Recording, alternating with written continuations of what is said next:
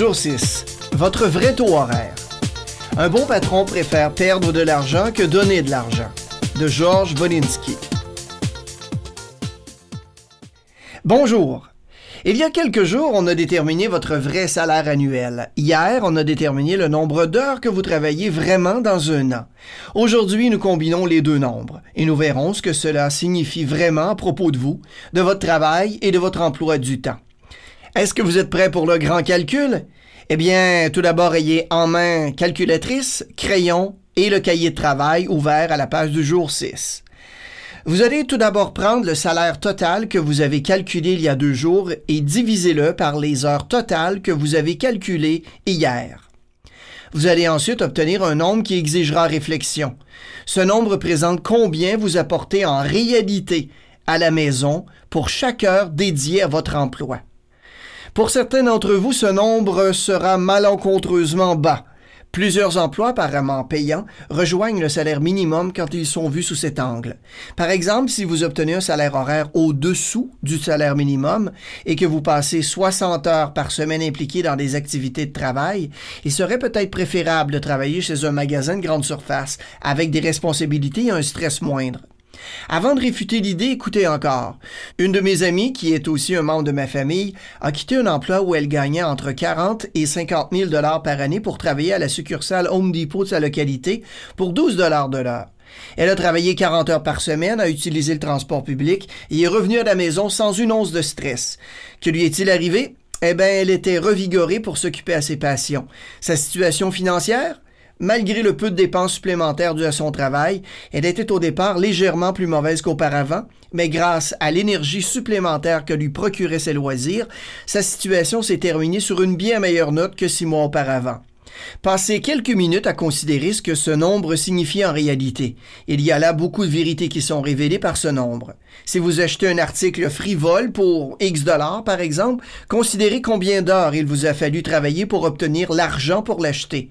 Disons que vous avez calculé que vous gagnez en réalité 5 dollars pour chaque heure de votre temps investi dans votre travail.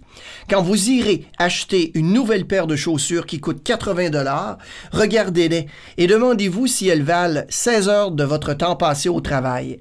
Quand vous allez acheter un nouveau gadget électronique à 300 dollars, regardez-le et demandez-vous s'il faut vraiment 60 heures de votre temps passé à faire des choses que vous ne voulez pas faire. Quand vous remboursez une partie d'un prêt, calculez combien d'heures il vous a fallu passer au travail simplement pour payer les frais d'intérêt. Quelle révélation! Chaque fois que vous payez une facture, regardez la somme que vous versez en intérêt, puis convertissez-la en heures de votre vie passée au travail. Avec l'exemple ci-dessus, l'achat d'un article inutile que vous ne pouvez payer comptant et qui génère des frais financiers de 100 dollars, par exemple, représente une vingtaine d'heures de travail. Il est évident que les montants en argent ou les heures de travail varient d'une personne à l'autre. Quelques personnes sont effrayées par cet exercice, d'autres y trouvent un élan. Si vous désirez d'ailleurs aller plus loin avec l'exercice, je vous suggère fortement de vous rendre sur le site argent3couleurs.com.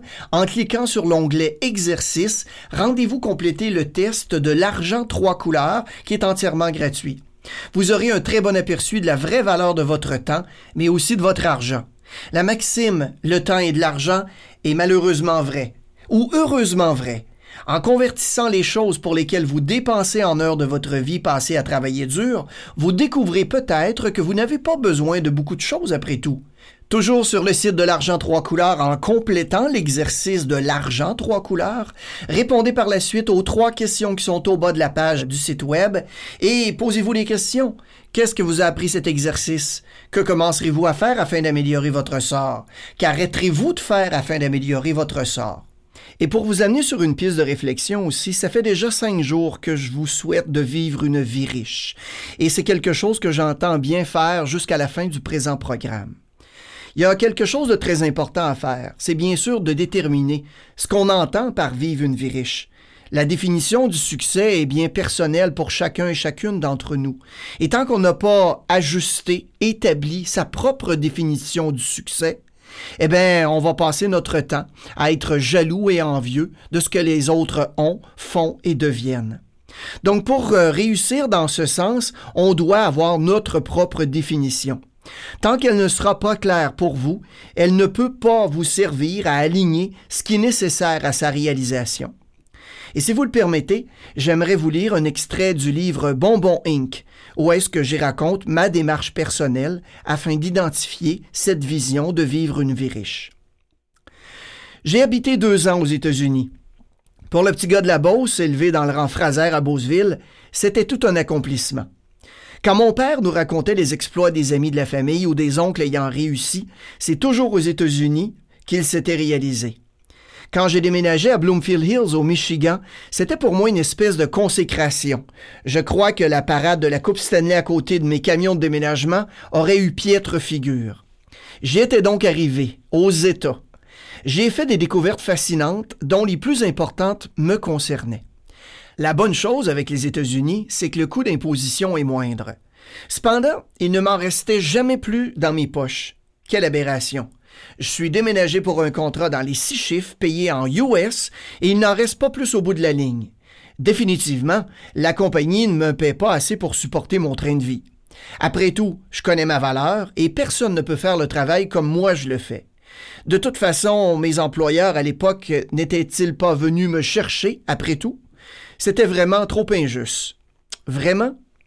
J'ai donc commencé à m'interroger sur la façon d'augmenter mes revenus afin de combler l'écart, recherchant constamment la bonne occasion et toujours à la recherche du plus, plus, plus et encore plus. La vie fit en sorte de mettre sur mon chemin un homme sage, Bernard, Bernie pour les intimes. La chose intéressante quand tu es un étranger dans un autre pays, c'est que tu essaies de retrouver tes racines. Bernie était un des vice-présidents de la compagnie pour laquelle j'œuvrais. Il venait du Canada comme moi. Petit détail intéressant dans l'histoire, en plus d'être un homme simplement heureux, il vendit sa compagnie à l'entreprise américaine pour laquelle tous les deux ont travaillé, et ce, pour un montant de plusieurs millions de dollars US. Malgré cela, il avait décidé de continuer à travailler par passion pour son métier. Étant seul au pays des Yankees, je tenais à son amitié, et je crois bien que c'était réciproque, car nous l'entretenons toujours aujourd'hui. Bernie avait la sagesse des hommes qui parlent peu. Du haut des estrades de la vie, il me regardait réaliser des échappées et manquer les buts qui m'auraient conduit sûrement à la victoire. Un jour où je l'avais invité à souper pour faire le point sur ma carrière de joueur au sport de la vie, cet anglophone m'offrit pour simple réponse ces questions élémentaires. Mario, How much is enough? Et What makes you happy? En français, assez c'est combien? Et qu'est-ce qui te rend heureux? La première faisait référence au montant d'argent que je convoitais afin de me libérer de mes tracas financiers. La deuxième, à l'époque, à mon malheur. Bernie ne m'a jamais jugé, juste questionné. Il a découvert que j'étais profondément malheureux dans ma quête d'une liberté financière. J'essayais d'assouvir mon malheur par des compensations matérielles, entre autres choses. Vous n'avez pas idée des folies que j'ai pu faire pour essayer de guérir mon malheur. Je vous les raconterai un jour en conférence. Mon apprentissage se fit à deux niveaux. Le premier sur le plan de ma vie personnelle et le deuxième simultanément sur le plan professionnel. J'ai longtemps pensé que c'était un hasard. Non, il n'y a pas de hasard, juste des hasards nécessaires, comme l'a écrit Carl Jung. Malheureusement, je n'ai pu répondre à ces deux questions sur le moment. How much is enough et what makes you happy? Ce que j'ai découvert m'a fasciné. Toutes les réponses concernant la gestion financière et les décisions qui en découlent se retrouvent dans ces deux questions élémentaires. Personne ne peut copier un cœur, m'a dit un jour une amie. Même chose avec les réponses à ces questions. Elles sont toutes uniques. Chaque réponse dépendra de vous votre façon de vouloir voir et vivre votre vie riche, vos valeurs, vos priorités et vos buts. Je ne peux que vous montrer le chemin. Vous devrez vous-même trouver la réponse. Alors, quelles sont vos réponses? À vos cahiers. On se reparle demain. Là-dessus, allez vivre et définir votre vie riche.